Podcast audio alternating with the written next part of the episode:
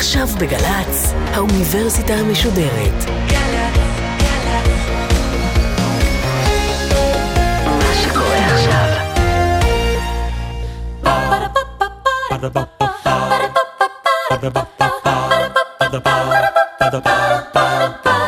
האוניברסיטה המשודרת בשיתוף מיזם וויז מציגה המדען העירום מיטב החוקרים בישראל בשיחה עם בן שני אחד על אחד מול קהל. והפעם שיחה נוספת עם גל קמינקה פרופסור מן המניין במחלקה למדעי המחשב ובמרכז גונדה לחקר המוח וראש מאגד הרובוטיקה באוניברסיטת בר אילן על רובוטים ובינה מלאכותית. עורכת ראשית מאיה גאיה ערב טוב לכם, אנחנו כאן בבר בתל אביב, פוגשים את uh, פרופסור גל קמינקה.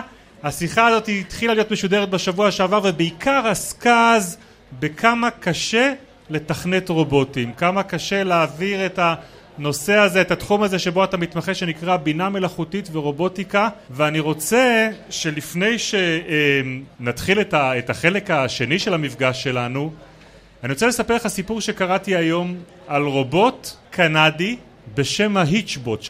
אז למי שלא מכיר את הסיפור של ההיצ'בוט, רובוט שתכנתו אותו שני מדענים אה, מקנדה, שלמעשה אה, תוכנת כך שיוכל להסתובב בעולם, להקיף את העולם בטרמפים.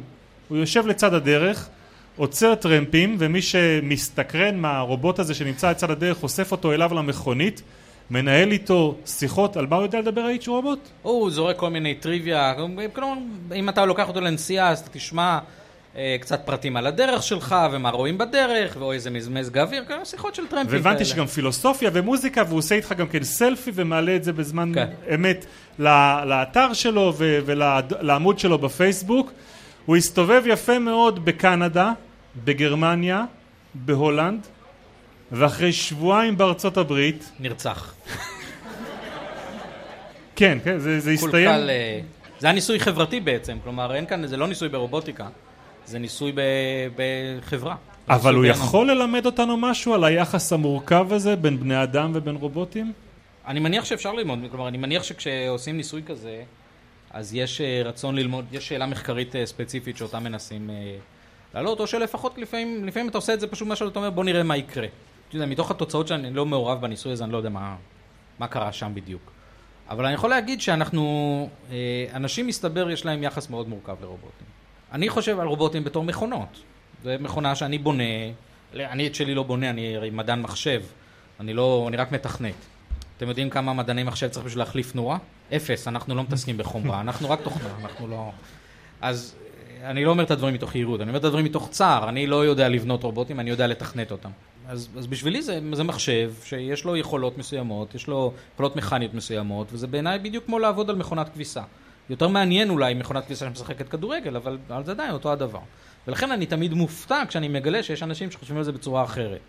אז uh, לא מזמן uh, התפרסם, זה התחיל להופיע בפורומים של הפורומים של חברת איירובוט שמייצרת את הרומבה, הם גילו שיש אנשים שלוקחים את הרומבה איתם לטיולים משפחתיים, כדי לא, שהוא לא יישאר לבד בבית. אז בעיניי זה, אני מסתכל על זה ואני אומר בואנה, אני לא מבין את התופעה הזאת. אבל מסתבר שזה קיים. כלומר, אנשים מתייחסים לסיפור הזה נורא... עם, עם... יש לנו כנראה איזשהו משהו בפסיכולוגיה שלנו שאומרת אם זה זז, אוקיי? Okay, אז, אז זה לא סתם מכונה, כן? אה, ובגלל זה, אולי גם בעלי חיים, בגלל זה אנחנו... אבל, אבל אנשים לוקחים את זה למקומות מאוד מוזרים. למה אנחנו מתעקשים לבנות אותם שהם יהיו דומים לנו? אנחנו מתעקשים בחלומות שלנו, אנחנו מתעקשים בסרטים, אנחנו מתעקשים בספרות, אנחנו מתעקשים פה ושם באנש... כשאנחנו חוק, רוצים לחקור את ה... דווקא את הבעיה של גוף שנראה כמו גוף של בן אדם.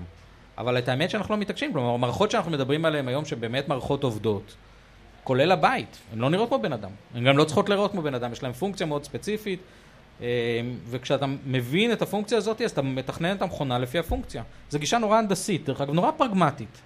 כלומר, אם הייתי רוצה, תחשבו פעם, כן, יחזירו אתכם עשרות, מאה, מאתיים שנה אחורה, אין מכונות כביסה. ואומרים למישהו, תבנה מכונה ש... כן, שיודעת לנקות כביסה. אז ההתחלה היא בטח בציור כזה שהוא מצייר לעצמו של בן אדם שוטף את הכביסה. אוקיי? למה? כי זה מה שהוא מכיר. כלומר, זה הדרך ששוטפים. איפה זה ואיפה מכונת הכביסה של ימינו, והיא עושה עבודה מצוינת. אבל ברגע שמבינים את הפונקציונליות, ברגע שאתה מבין מה אתה רוצה לעשות, אז אתה עכשיו בונה את זה כדי שזה יעשה את זה בצורה הכי טובה. זה לא כל כך ברור שאנחנו אי פעם נצטרך בעצם רובוט שנראה כמונו. זה באמת לא ברור לי. אבל אני אגיד לך ואם כן, אז למה הוא צריך להיות דווקא עם שתי רגליים? שתי רגליים זה מה זה מסובך, אין לכם מושג. המוח שלנו עובד כל כך קשה בשביל לייצב אותנו על השתי רגליים המסכנות האלה. למה לא שלוש? שלוש זה אחלה, שלוש זה יציב. שתיים זה לא. אבל אם אתה רוצה להציב אותו לצורך העניין במחלקה בבית חולים, לא יזיק אם תהיה לרובוט הזה גם קצת אמפתיה, אה, עכשיו אתה מדבר על משהו אחר. רגשות. איכשהו כאן תמיד אנשים נדלקים ברגשות. בוא נבדיל ככה. יש שאלה אחת, האם לרובוטים יכולים בעיקרון, או למעשה, זה לא משנה כרגע, האם יכולים להיות להם רגשות? אין מצב. אפשר. איך? אה, כמו ש... בדיוק כמו שיכול להיות להם תבונה, אני יכול לתת להם גם רגש. זה בסך הכל עוד נושא מחקרי, ויש אנשים שעובדים עליו ומנסים להבין מהו רגש, כמו שאני מנסה להבין מהו בינה, וכתוצאה מזה, כחלק מהמחקר שלהם, הם מפתחים מודלים מתמטיים או אלגוריתמים של רגש, ומנסים אותם, והם יכולים להראות שהרובוט מגיב, האלגוריתם מגיב לאותם הדברים שהיו, אנחנו היינו קוראים להם פחד אם זה היה אצלנו. אבל באופן עקרוני הרעיון הוא שזה נוגע בזיכרון שלך, זה משנה את הצורה שאתה שולף דברים מהזיכרון, זה משנה את הצורה שאתה מסתכל ומעבד את הסביבה. לא התחום שלי, אבל אני אנסה ככה לתת את זה איזשהו flavor, כן? איזשהו טעם למה זה עושה, אבל בעצם מה שאנחנו מדברים עליו זה אלגוריתם שמשנה את הצורה שבה האלגוריתם של נקרא מחשבה רץ. אוקיי? אם כשאתה כועס, אז אתה מאוד ממוקד בדברים, אתה מסתכל על כל דבר בתור איום. אם אתה מפחד, אתה מסתכל על כל דבר בתור איום. אתה, סטרס מכניס אותך למצב שבו השליפה שלך מהזיכרון היא רק בדברים שקרו מיידית לאחרונה, או דברים שאתה נצרבו בזיכרונך, אתה לא תזכור פרטים מסוימים, אין לך זמן לאבד. זו הסיבה אגב, ב... היה מקרים של שריפות שבהם דווקא היו יציאות חירום, אבל אנשים כשהיה, כשהתחיל עשן כולם נבהלו, הם רצו לכניסה שמשם נכנסו. זו תגובה רגשית. אז יש דברים שקורים לנו כשאנחנו אה, מרגישים, והדברים האלה משנים את הצורה שבה אנחנו חושבים, ואפשר את השינוי הזה לנסות להבין באמצעים מדעיים, זה בדיוק מה שהתחום הזה עושה. וזה דבר שונה מאוד מה שאתה מדבר עליו. אתה מדבר על היכולת להביע אמפתיה. וזה לצורכי העניין, אני אגיד משהו שהוא זה, אבל מחשבים עושים את זה כל הזמן. אנחנו מריצים כל הזמן תוכנות שהם אה, חלקם, אנחנו מוקפים בסמייליז, נכון? שהתוכנה יוצרת, אני לא מדבר על המצב שבו אנחנו שולחים אמוטיקונים אחד לשני. מדבר על מצבים שבו התוכנה היא בנויה, היא מדגישה צבעים מסוימים, היא בנויה בצורה מסוימת כדי לגרום לנו להרגיש יותר טוב. אני יודע על ניסויים שבהם בנו אה, תוכנות שיודעות אה, לזרוק בדיחות מדי פעם, או לתת פידבק חיובי למשתמש, וזה עבד מצוין. אה, היה אפילו מחקרים שהראו שאנשים, אפילו כשאומרים להם שהמחשב סתם הוא נותן להם את הפידבק החיובי הזה, המחשב היה זורק כל מיני דברים בנוסח של אתה עושה עבודה מצוינת היום. מעולם לא ראיתי מכתב כל כך טוב. כל מיני דברים כאלה, כן, תוך כדי שהם עובדים על וורד. ואפילו שאומרים להם שזה לחלוטין רנדומלי והמחשב לא באמת מבין ולא שום דבר, אנשים עדיין נתנו ציונים יותר גבוהים לתוכנה מאשר תוכנה שלא נתנה להם את הפיד. כלומר, אנשים מגיבים לזה. עכשיו, אין לזה שום קשר לזה שהמחשב מרגיש משהו. הרובוט לא מרגיש כלום, המחשב לא מרגיש כלום, אבל הוא יודע להביע. והבעה הזאת היא נורא חשובה, היא נותנת לנו הרגשה יותר טובה. אני אם הייתי מהנדס שרוצה לבנות מוצרים, היום אנחנו, אני בקשר עם חברה בשם Intuition Robotics, שמנסה לבנות אה, רובוטים לגיל, לגיל הזהב, בעצם לגיל השלישי. וחלק מה, ממה, חשוב ממה שהם צריכים לעשות, זה לגרום לה, לאותו זקן או זקנה, לאותו איש מבוגר, לאיזושהי אמפתיה מול הרובוט, לאיזשהו קשר. כי חלק חשוב מהטיפול בבן אדם המבוגר זה להוציא אותו מהבידוד החברתי שבו הוא נמצא ולתת לו את אותן אינטראקציות. שיהיה צריך. חבר. שיתנהג כמו חבר. זה שונה מאוד מאשר שיהיה חבר. אוקיי? מה שאנחנו צריכים זה שהמחשב יעבוד ככה שהוא נותן לנו את התחושה ללקוח, למשתמש, את התחושה שהוא צריך. לא בשביל זה הוא צריך באמת להרגיש את זה. אוקיי? אני יודע שזה נשמע כמו זיוף אחד גדול. זה כמו דקסטר, מי שראה את הסדרה, כן, שם עליו את המסכה שהוא מדבר עליה תמיד, של רגשות. אבל זה מה שהמשתמש צריך לראות את זה, הוא לא צריך באמת, לה... אני לא רוצה רובוט שבאמת מפחד, אני רוצה רובוט שיודע להרגיש לתת את התחושה שהוא מפחד כדי לגרור תחושה מסוימת אצל המשתמש. אני לא רוצה, חו... אני לא רוצה רובוט שהוא אה, נכנס באמת ללחץ. איך אתה עושה את אני זה? אני רוצה רובוט שיודע להרים טלפון למשטרה. איך אתה עושה את זה? אז עכשיו אתה מדבר כבר על... אז, אז הסכמנו קודם כל לגבי רגשות, נכון? יש להרגיש ויש לחכות את ה... להביע. והבעה הזאתי, אז שם יש עולם שלם באמת שקשור לצבעים ולצורות ולהבעות פנים שאנחנו רואים אותם. אז עוד פעם, זה הרבה עבודה עם פסיכולוגים. אני אישית לא מתעסק בזה, אבל אני יודע ממחקרים של אנשים אחרים, הרבה מאוד עבודה עם ניתוחי הבעות פנים, שמסתבר שיש מספר קטן, שש או שמונה, משהו כזה, של הבעות פנים בסיסיות, שכל בני אדם מכירים. פחד, אה, כעס, שמחה, עצב, אה, זעזוע, לא זוכר כבר מה. ובעצם כשאתה עושה את הניתוח הזה, וזה ניתוח, אה, הוא מאוד יבש ומאוד אה, טכני, כן? הגבות עולות למעלה, הגבות יורדות למטה, הפה, הזוויות עולות ככה, הזווית עולה אחרת, האוזניים משוכות לאחור, אז בדיוק כמו שאתה עושה את זה, ואתה בונה רובוט שהיכולת שלו להניע את הפנים היא בדיוק כזאת, וזה עובד פנטסטי. הרובוט הוא בעצם דמוי אדם במקרה הזה. במקרה הזה אתה רוצה פנים שהם יהיו דמוי אדם. מה שכן אגב גילו שם, ואם גם מדברים על המורכבות, זה גילו תופעה נורא מדהימה שקוראים לה Uncanny Valley, כן? כן אה, אה, נקרא לזה אה, עמק האי ודאות או עמק המוזרות. גילו תופעה שככל שאנחנו עושים את הרובוט יותר קרוב מבחינת ההבעות שלו, מבחינת המראה החיצוני שלו יותר קרוב לבני אדם, אנשים אוהבים אותו יותר ויותר ויותר, עד למצב שזה כבר ממש ממש ממש קרוב, ואז אנשים ממש שונאים את הרובוט. אני אתחיל ממין חביטוש כזה, מין פחית שימורים עם זוג ככה אה, גולות במקום עיניים, ואנשים יגידו, אה, זה יותר טוב מאשר פחית שימורים בלי גול עיניים. אני אוסיף לפחית שימורים האלה טיפה, אנשים יגידו, וואו, עוד יותר טוב, התקדמנו עוד קצת. עכשיו אני מוסיף לה גם אור סינתטי, אנשים אומרים, עוד יותר טוב. אני בסוף שם בפנים משהו שהוא אמור להיות בדיוק גולגולת של בן אדם מוסף לאור, אנשים אומרים, בואנה, זה פריקי לגמרי, זה משהו כאן לא... וזו תופעה מוכרת, אף אחד לא מבין אותה. הסיפורי בלייד ראנר ומראה שחורה על רובוטים דמויי אדם ש- שמחליפים אותנו. אתה לא צופה לזה התכנות. רגע, דיברת על שני דברים שונים. אחד זה על החלפה, וזה אני מאוד מאחל לכולנו, שרובוטים יחליפו אותנו בכל המשימות שאנחנו לא רוצים לעשות. הדבר השני שדיברת עליו זה שנראים כמונו. וזה אני חושב שזה קשה, והאמת היא שאני לא ברור לי למה זה נחוץ. אבל זה יכול להיות שזה יהיה, כלומר, אה, איך אני אגיד את זה בעדינות? יש פעילויות מסוימות שאתה רוצה לפעמים לבצע, שבהם חשוב מאוד שהגורם שאיתו אתה מבצע את זה ייראה ממש כמו בן אדם. או בת אדם. אבל אם נלך קצת רחוק יותר בתחומי המדע הבדיוני, אם אני רוצה לצורך העניין לייצר לעצמי חיי נצח, לא לעצמי, לסובבים אותי, להשאיר אותי פה באיזושהי צורה, להוריד את המוח שלי ואת הרגשות שלי ואת הזיכרונות וואו. שלי לאיזה הרד דיסק דמוי אני ש... שהם לא יישארו פה לבד אחרי שאני אלך. זה ייתכן? לא יודע. קשה מאוד. אנחנו לא... אנחנו רחוקים מזה הרבה הרבה הרבה זמן. הרבה זמן, אם בכלל אי פעם אפשר יהיה. אם נצליח אי פעם להוריד מוח אנושי לתוך uh, מחשב שרץ על, עכשיו זה לא משנה עכשיו אם הוא ירוץ uh, כן על גוף uh, שנראה כמו בן אדם או לא על גוף שנראה כמו בן אדם. אז בעצם נענה על שאלה אחת וזה האם אנחנו יותר מאשר התוכנה. שאנחנו מריצים.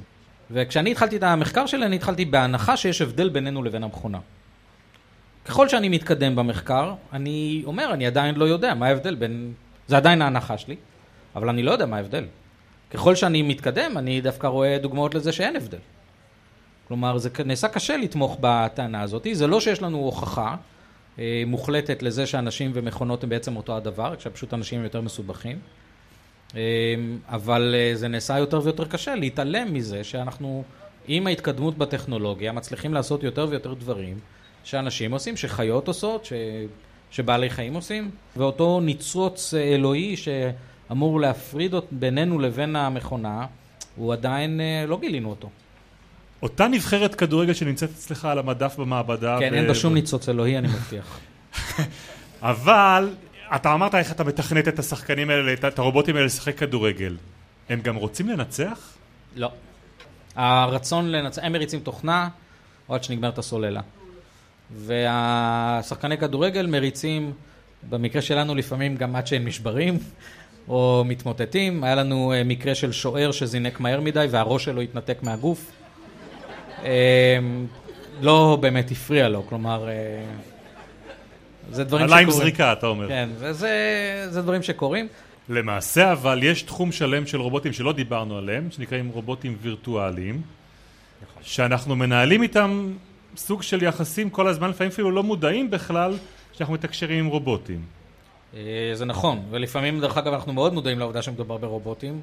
אה, כל אותן מערכות טלפוניות שמעבירות אותנו מא' לב' לג' לד', תלחץ אפס אם אתה רוצה לדבר עם בן אדם, כן? זה כל מיני כאלה.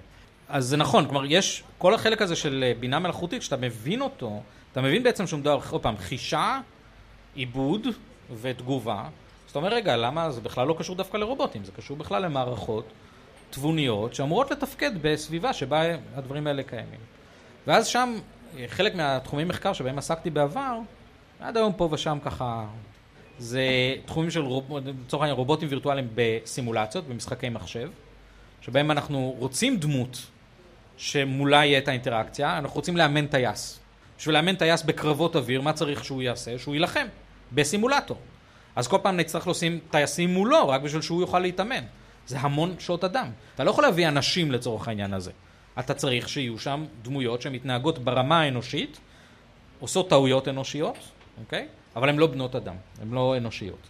ועכשיו אנחנו מדברים על רובוטים וירטואליים, בעצם מערכות תבוניות שיודעות לשלוט בכל אחד מאותן ישויות וירטואליות, ולהביע, ולהתנהג בצורה אינטליגנטית שם, כדי שהמשתמש האנושי יקבל את האימון שהוא צריך, או את ה...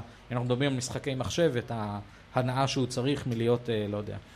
אז באמת, אני רוצה שנדבר על הנקודה הזאת, הנקודה שבה בין האדם והיכולות שלו משתוות לזה של הרובוט. כי אתה יודע, אחד הפחדים שמסתובבים ומפרנסים את כל הספרות ואת כל סרטי המדע הבדיוני, הוא היום שבו הרובוטים ישתלטו עלינו. היום שבו הם ינקמו, שבו הם יחזירו חזרה. ואני מתרשם שאותך זה בכלל לא מטריד. היום שבו מכונות הכביסה יקומו עלינו לארגנו? היום שבו המכוניות, אה, המכונות לשטיפת אה, מכוניות יחליטו שהן לא מוכנות לשטוף יותר ויפתחו בשטיבה, בשביתה איטלקית? היום שבו הסמארטפונים שלנו יחליטו לא לשתף פעולה? את, על איזה, על איזה יום אנחנו מדברים? היום שבו המטאטה של וולט דיסני ממשיך להביא את המים ולא מפסיק. אחד מהיתרונות הברורים שלנו על גבי רובוטים זה שאצלנו את האוף סוויץ' שלנו הרבה יותר קשה למצוא. ברובוטים הוא מאוד מאוד ברור. בדרך כלל מסומן בעגול, יש בפנים כזה מין חצי סמיילי כזה עם קו, לוחצים עליו והרובוט נכבה. אתה בכלל לא מבין על מה מדובר? לא. אני חושב שזה פחד uh, קמאי מאז תחילת ההיסטוריה, וזה מוטיב יהודו נוצרי, ככה אנחנו קוראים לו, אבל זה מופיע בנצרות וביהדות, יש את חטא פרי הדת. יש דברים שאסור לגעת בהם. יש את האילן שאסור לקטוף מפירותיו. וזה מלווה אותנו כבר שנים, וכל פעם בהקשר לטכנולוגיה. כשגוטנברג המציא את מערכת ההדפסה, את הדפוס הראשון, אז כולם כעסו עליו, על איך הוא מחליף את הנזירים, ואוי ואבוי, וזה יהיה הסוף של הנוער.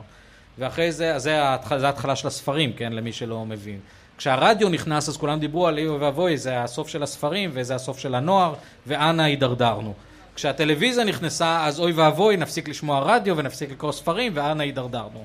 אחרי זה דיברו על מציאות מדומה ואוי ואבוי ואנשים התמכרו לזה ואז נפסיק לראות טלוויזיה ונפסיק לתקשר, היום מדברים הרבה על פייסבוק והנה אנחנו כבר לא, אין לנו יותר קשרים כולם מהבית ואין לנו יותר קשרים חברתיים ואנה הידרדרנו וכו' וכו' וזה הסוף של הנוער. זה ימשיך אז אנחנו, בגלל שגדלנו על הסיפורים האלה, אנחנו מקבלים את הדבר הזה, אנחנו מתייחסים אליו מאוד ברצינות, וזה כל הזמן חוזר כמוטיב. כשאתה מנקה מתוך זה את התרבות, ואתה אומר, אוקיי, האם באמת יש כאן סכנה? אז בואו נתחיל להבין, מה זה השתלטו עלינו? שאלתי פעם מישהו, היה, זה לא פעם ראשונה שהשאלה הזאת עולה. אז אה, מישהו התחילו להסביר לי מה זה השתלטו עלינו. אני אומר, מה... כשלא נוכל בלעדיהם. אז אמרתי לו, אז אוקיי, כמה זמן אתה יכול לחיות בלי הטלפון הסלולרי שלך? אוקיי? וזה התחיל להיות שאלה קשה, הוא התחיל להזיע. כלומר, הוא יכול, אבל הוא לא רוצה. אז זה ישתלט או לא ישתלט? עכשיו, אנחנו מבינים את זה שאנחנו יכולים בלי. אנחנו יכולים בלי, כי עשינו את זה כבר בלי. אם אנחנו, פתאום ייעלמו לנו כל המכוניות, נראה אתכם אה, מתפקדים בלי מכונית. אה, בלי הרכבות, כדי באמת לסגור את הסיפור הזה עד הסוף. בלי אוטובוסים, בעצם כמו חיים בתל אביב של היום, אחרי שהתחילה העבודות של הרכבת הקלה. אז נראה אתכם עכשיו מתפקדים, כן? זה ישתלט עלינו. מה שמדאיג אותי באמת זה לא הדברים האלה, מה שמדאיג אותי באמת זה תקלות. וזה מדאיג את כולנו, כי אנחנו כבר עדים לתקלות.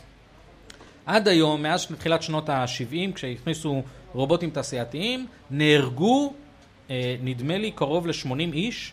אל תצטטו אותי, אני מצטער שאמרתי את זה הרגע, כי זה כבר, כולם ישמיעו לי את זה אחר כך ברדיו, אבל כמה עשרות אנשים, לדעתי 80 ומשהו, אה, על ידי רובוטים, תעשייתיים. אז אם אני רוצה לתאר את זה במונחים מאוד גרפיים, כמו שעשו, הייתה ידיעה כזאת שהתפרסמה לא מזמן, הרובוטים תפסו את האנשים בגרונם, הטיחו אותם מול הקיר, רמסו אותם, דחפו אותם עד שהדם השפריץ לכל עבר, בלה בלה בלה. אבל אם אתה מתאר את זה ואתה מסתכל מה שבאמת קרה שם, אז ככה, אז היה בן אדם, חבר שלו חיכה לו בחוץ, הם נכנסו לאזור, הוא נכנס לאזור שבו הרובוט אסור להיכנס אליו, יש גדר בטיחות עם שלט גדול שאומר אל תיכנסו, ואז הרובוט עשה את, לפי, פעם, לפי אותה תוכנית, אמרנו רובוט תעשייתי, הוא לא חש, הוא לא זה, הוא עובד לפי תוכנית, אז הרובוט עשה כל מיני תנועות עם היד, והוא באמת הרג אותו. וזה יכול לקרות, אבל זה לא התקלה התעשייתית הראשונה שקורה לנו, וזה לא קשור לרובוטים. זה קשור לזה שמכוני, שמכוניות מדי פעם עושות תקלות, הרבה פעמים בגלל זה שאנחנו לא זהירים, אבל לא תמיד. פרופסור גל קמינקה, יש לנו כאן אה, קהל רב בפאב הזה, בבר שנקרא איסמי סלמה בתל אביב, והם גם רוצים לשאול אותך אה, שאלות הערב. כן. דיברת מקודם על רגשות וכל... מה קורה עם יצירתיות? אם הרובוט יוכל לעשות משהו טיפה מעבר ולחשוב בעצמו. לחבר מוזיקה. תראו, זה כל פעם חוזר לאותו הדבר. האם יש דבר שאנחנו, שאני מבין שהוא נורא מטריד, הוא גם אותי מטריד. אז דיברנו על רגשות ואמרתי, רגע, יש אנשים שחוקרים רגשות, וכמו שאני ניגש למחקר ב, בתבונה ומנסה להבין מה האלגוריתמיקה של זה, איך זה עובד, אז הם ניגשים לרגש ומנסים להבין איך זה עובד. ואתה עכשיו מעלה דבר שלישי וזה יצירתיות, וגם שם יש אנשים שעובדים על איך זה עובד. והם הגיעו להישגים. אני קראתי סיפור קצר לפני כעשר שנים, שהתפרסם, שנכתב כולו על ידי רובוט. והיה סיפור קצר מדהים, עם סוף מוחץ, בדוק בדיוק לפי הטמפלט. כל מי שמכיר את הז'אנר הזה של סיפורים קצרים יודע שיש כאילו איזשהו מבנה קלאסי כזה, שבסוף צריך להיות הפתעה וכל מיני כאלה. ברגע שאתה מבין מה זה הפתעה, כן, איך יש לך איזשהו טמפלט של דברים, אתה נותן עולם מושגים בסיסי שבו אתה יודע איך דברים קשורים אחד לשני במשפט. אתה באופן עקרוני יכול להגיע לזה, והגיעו. אז הנה, מחשב יצר סיפור קצר, שאם לא הייתי אומר לך שיצר אותו מחשב, אז היית אומר אולי זה, אולי סופר לא טוב, אבל אתה יודע מה, זה היה מהנה לקרוא את הסיפור. ראיתי אה, באינטרנט מופיעים כל מיני מחוללים של אה, סטטוסים וכל מיני כאלה. נאומים של יאיר לפיד יש. כן, אה, של כל מיני. והייתי כזה שמחולל שירים של נתן אלתרמן. הם לא מוצאים דברים טובים במיוחד. כלומר, כשאתה קורא את זה, זה ברור שזה לא, לא רציני. זה ברמה של השעשוע. אבל אם מישהו היה באמת משקיע בזה, מגיעים להרבה מאוד, אה, אפשר להגיע לדברים מאוד מאוד טובים. אחת מהתוכנות הראשונות שנכתבה בינה מלאכותית, אחד מההישגים הראשונים, היה תוכנית בשם אלייזה. ואלייזה, שהייתה עוד בשנות ה-70 או ה-80 המוקדמות, הייתה תוכנית שעשתה פסיכולוגיה. היא חיכתה פסיכולוג, מה, מה, יש לפסיכולוגים, יש אה, כל מיני זרמים בפסיכולוגיה, במקרה הזה זה היה פסיכולוג רוג'ריאני, מה שהפסיכולוגים הרוג'ריאנים עושים זה הם שואלים אותך את אותה, ש... מה שאתה בדיוק הרגע העלית, הם מנסחים כשאלה ושואלים בחזרה. אתה אומר, אני מרגיש עצוב היום. אז הפסיכולוג הרוג'ריאני אומר, אתה מרגיש עצוב היום? ואז זה מדרבן אותך כאילו לדבר עוד ועוד ועוד. ואז מישהו כתב תוכנית, שזה מה שהיא עושה, היא לוקחת את הדבר האחרון שאמרת, מנסחת אותו כשאלה, לפעמים היא זורקת קצת עובדות, קצת, אני שומע אותך אומר שאתה מאוד עצוב היום. כן, כל מיני דברים מהסוג הזה. והוא גילה לתדהמתו שהמזכירה שלו, שניסתה את התוכנית, הוא אמר בואי תנסי עם זה רגע, אחרי 45 דקות היא ביקשה ממנו לצאת ולסגור את הדלת כי צריכה קצת פרטיות. אוקיי? כלומר זה תפס. והיום יש בוטים כאילו של תוכנה שמסוגלים לעשות דברים מדהימים. ייקח לך זמן להבין שאתה מדבר עם מחשב ולא עם רובוט. אתה בסוף תצליח, אבל זה ייקח לך זמן. אז אתה רואה, גם את זה כאילו אנחנו מצליחים לתפוס. עוד שאלה מהקהל, כן. אתה מדבר על הרובוטים, ובסופו של דבר, גם אם הם מתפרעים, הם תלויים במידע שהכנסנו אליהם, אה, בדרך כזו או אחרת. יכול להיות מצב שהם יפתחו את השפה שלהם, יתגברו וישאירו את המוח האנושי מאחור והוא לא ידע לפענח אותם? מצב כאוטי משהו, אבל אתה מפליג רחוק, אז אני מרשה לעצמי.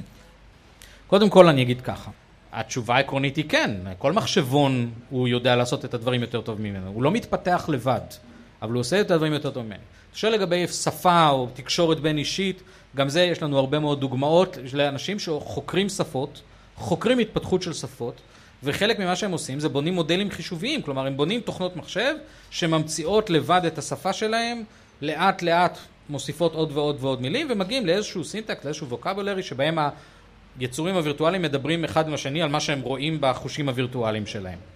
השאלה שבעצם עומדת מאחורי זה, זה האם זה יכול לקרות לשואבי האבק שלנו, או בעתיד לאותם חוטבי עצים ושואבי, כלומר לאותם אנושואידים או לא אנושואידים, אותם רובוטים שיסתובבו לנו בבתים ויעשו הכל. והתשובה לזה היא שזה יכול לקרות כאשר בונים את זה פנימה. עכשיו השאלה למה שזה יהיה בנוי בפנים.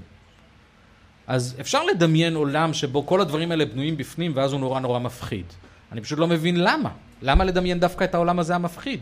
למה לא לדמיין עולם שבו השואב אבק שלי עושה בדיוק מה שהוא צריך לעשות, המכונית האוטונומית שלי עושה בדיוק מה שהיא צריכה לעשות, המזל"ט שהצבא שלי מפעיל או המשטרה או היחידה לחיפוש והצלה עושים בדיוק את מה שהם צריכים לעשות, ואף אחד לא נתן להם את היכולת לעשות משהו מעבר לזה. זה עולם הרבה יותר הגיוני מבחינה הנדסית, מבחינה מימונית. למה שאני אשקיע כוח חישוב בתור מהנדס? למה שאני אשים משהו על המחשב, על הרובוט, שהוא לא קשור איכשהו למשימה? אז אני לא כל כך, אני כן רואה את הבעיה בתקלות, אני כן רואה בתאונות, זה קורה, אבל זה קורה עם כל טכנולוגיה. התכוונתי שהרובוט יעשה דברים שאתה לא תבין ולא תוכל להבין ולא תצליח להגיע אליהם. מכונות עושות את זה כבר היום.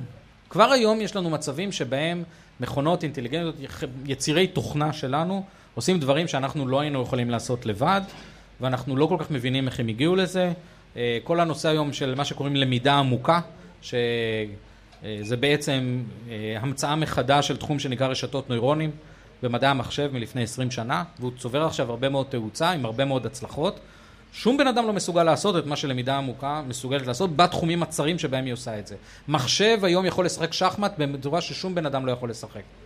אין בזה, בוא נוריד מזה רגע את, ה, את האלמנט הזה של מה יקרה אוי ואבוי אם זה יתפרע, ונבין של אוקיי, כמו, כמו כל טכנולוגיה, יכולות להיות תקלות, אנחנו בדרך כלל מאוד זהירים בהכנסה של טכנולוגיה, אנחנו גם מאוד מאוד טובים לאורך ההיסטוריה, תמיד טכנולוגיה חדשה נכנסת, אנחנו לומדים לאט לאט איך להשתמש בה יותר נכון, אנחנו לומדים על איזה תקלות קורות, ואנחנו מתקנים. טוב, בנימה האופטימית הזאת אנחנו עומדים לסיים, ובסיום, צרור של שאלות, התשובות צריכות להיות מאוד מהירות. פרופסור גל קמינקה, תעמוד בזה? לא.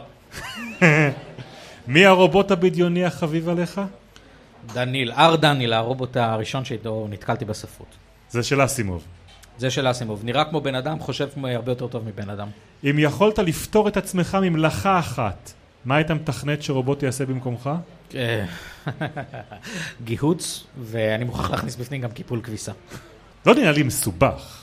סופר מסובך. אוקיי. סופר מסובך. הרובוט הכי טוב שהגיע לזה אי פעם, לקח לו 20 דקות לקפל מגבת מתוך ערימה של רק מגבות, וכולם היו באותו הגודל. איזה פיתוח או מחקר שאתה יודע על כך שהוא מתנהל עכשיו, מצית את דמיונך ואתה כבר משתוקק לראות את התוצאות שלו? ננו רובוטים, בלי שום ספק. יום אחד ירוצו לכולכם בדם הננו רובוטים שלי, אתם יכולים להגיד תודה כבר עכשיו, ואנחנו אוספים שמות למתנדבים. ויפתחו לנו סתימות בעורקים. יפתחו סתימות, הם יעשו הרבה יותר מזה. מה רובוט אף פעם לא יהיה מסוגל לעשות? אם אני אגיד את מה שבא לי להגיד, וזה להיות בן אדם, אז זה אומר שכבר יש לי דעה. אני לא יודע. אני לא יודע שיש משהו שרובוט לא מסוגל לעשות. אז אם ככה, השאלה האחרונה, אתה באמת מאמין שתהיה פעם נבחרת כדורגל של רובוטים, שתצליח לנצח את נבחרת ספרד במונדיאל? אתה כבר מניח שזה ספרד. בוא נגיד ככה, אחד, אני חושב שהסיכוי שזה יגיע הוא יותר גדול מאשר נבחרת ישראל מנצחת נבחרת ספרד. אני אומר את זה לצערי, אבל זה, בוא נסכים שהסיכויים לזה הם יותר גדולים. אה, ושתיים כן, זה אפשרי. פרופסור גל קמינקה, תודה רבה רבה לך על הערב המרתק הזה. תודה לשותפים שלנו בעמותת וויז, תודה לבר שאירח אותנו, האיס מסלמה בתל אביב. תודה רבה לעורכת שלנו, מאיה גייר, על ההפקה ועל התחקיר, אביגיל קוש, על הביצוע הטכני, בני יהודאי ובן קטן. תודה רבה לדרור שדות ולליאור סמבטו, תודה רבה לקהל שהגיע לכאן, תעקבו אחרי המפגשים שלנו דרך הפייסבוק של האוניברסיטה המשודרת ושל וויז, כיף להגיע ולשמוע את המדענים שמגיעים לכאן. אני בן שני, לילה טוב.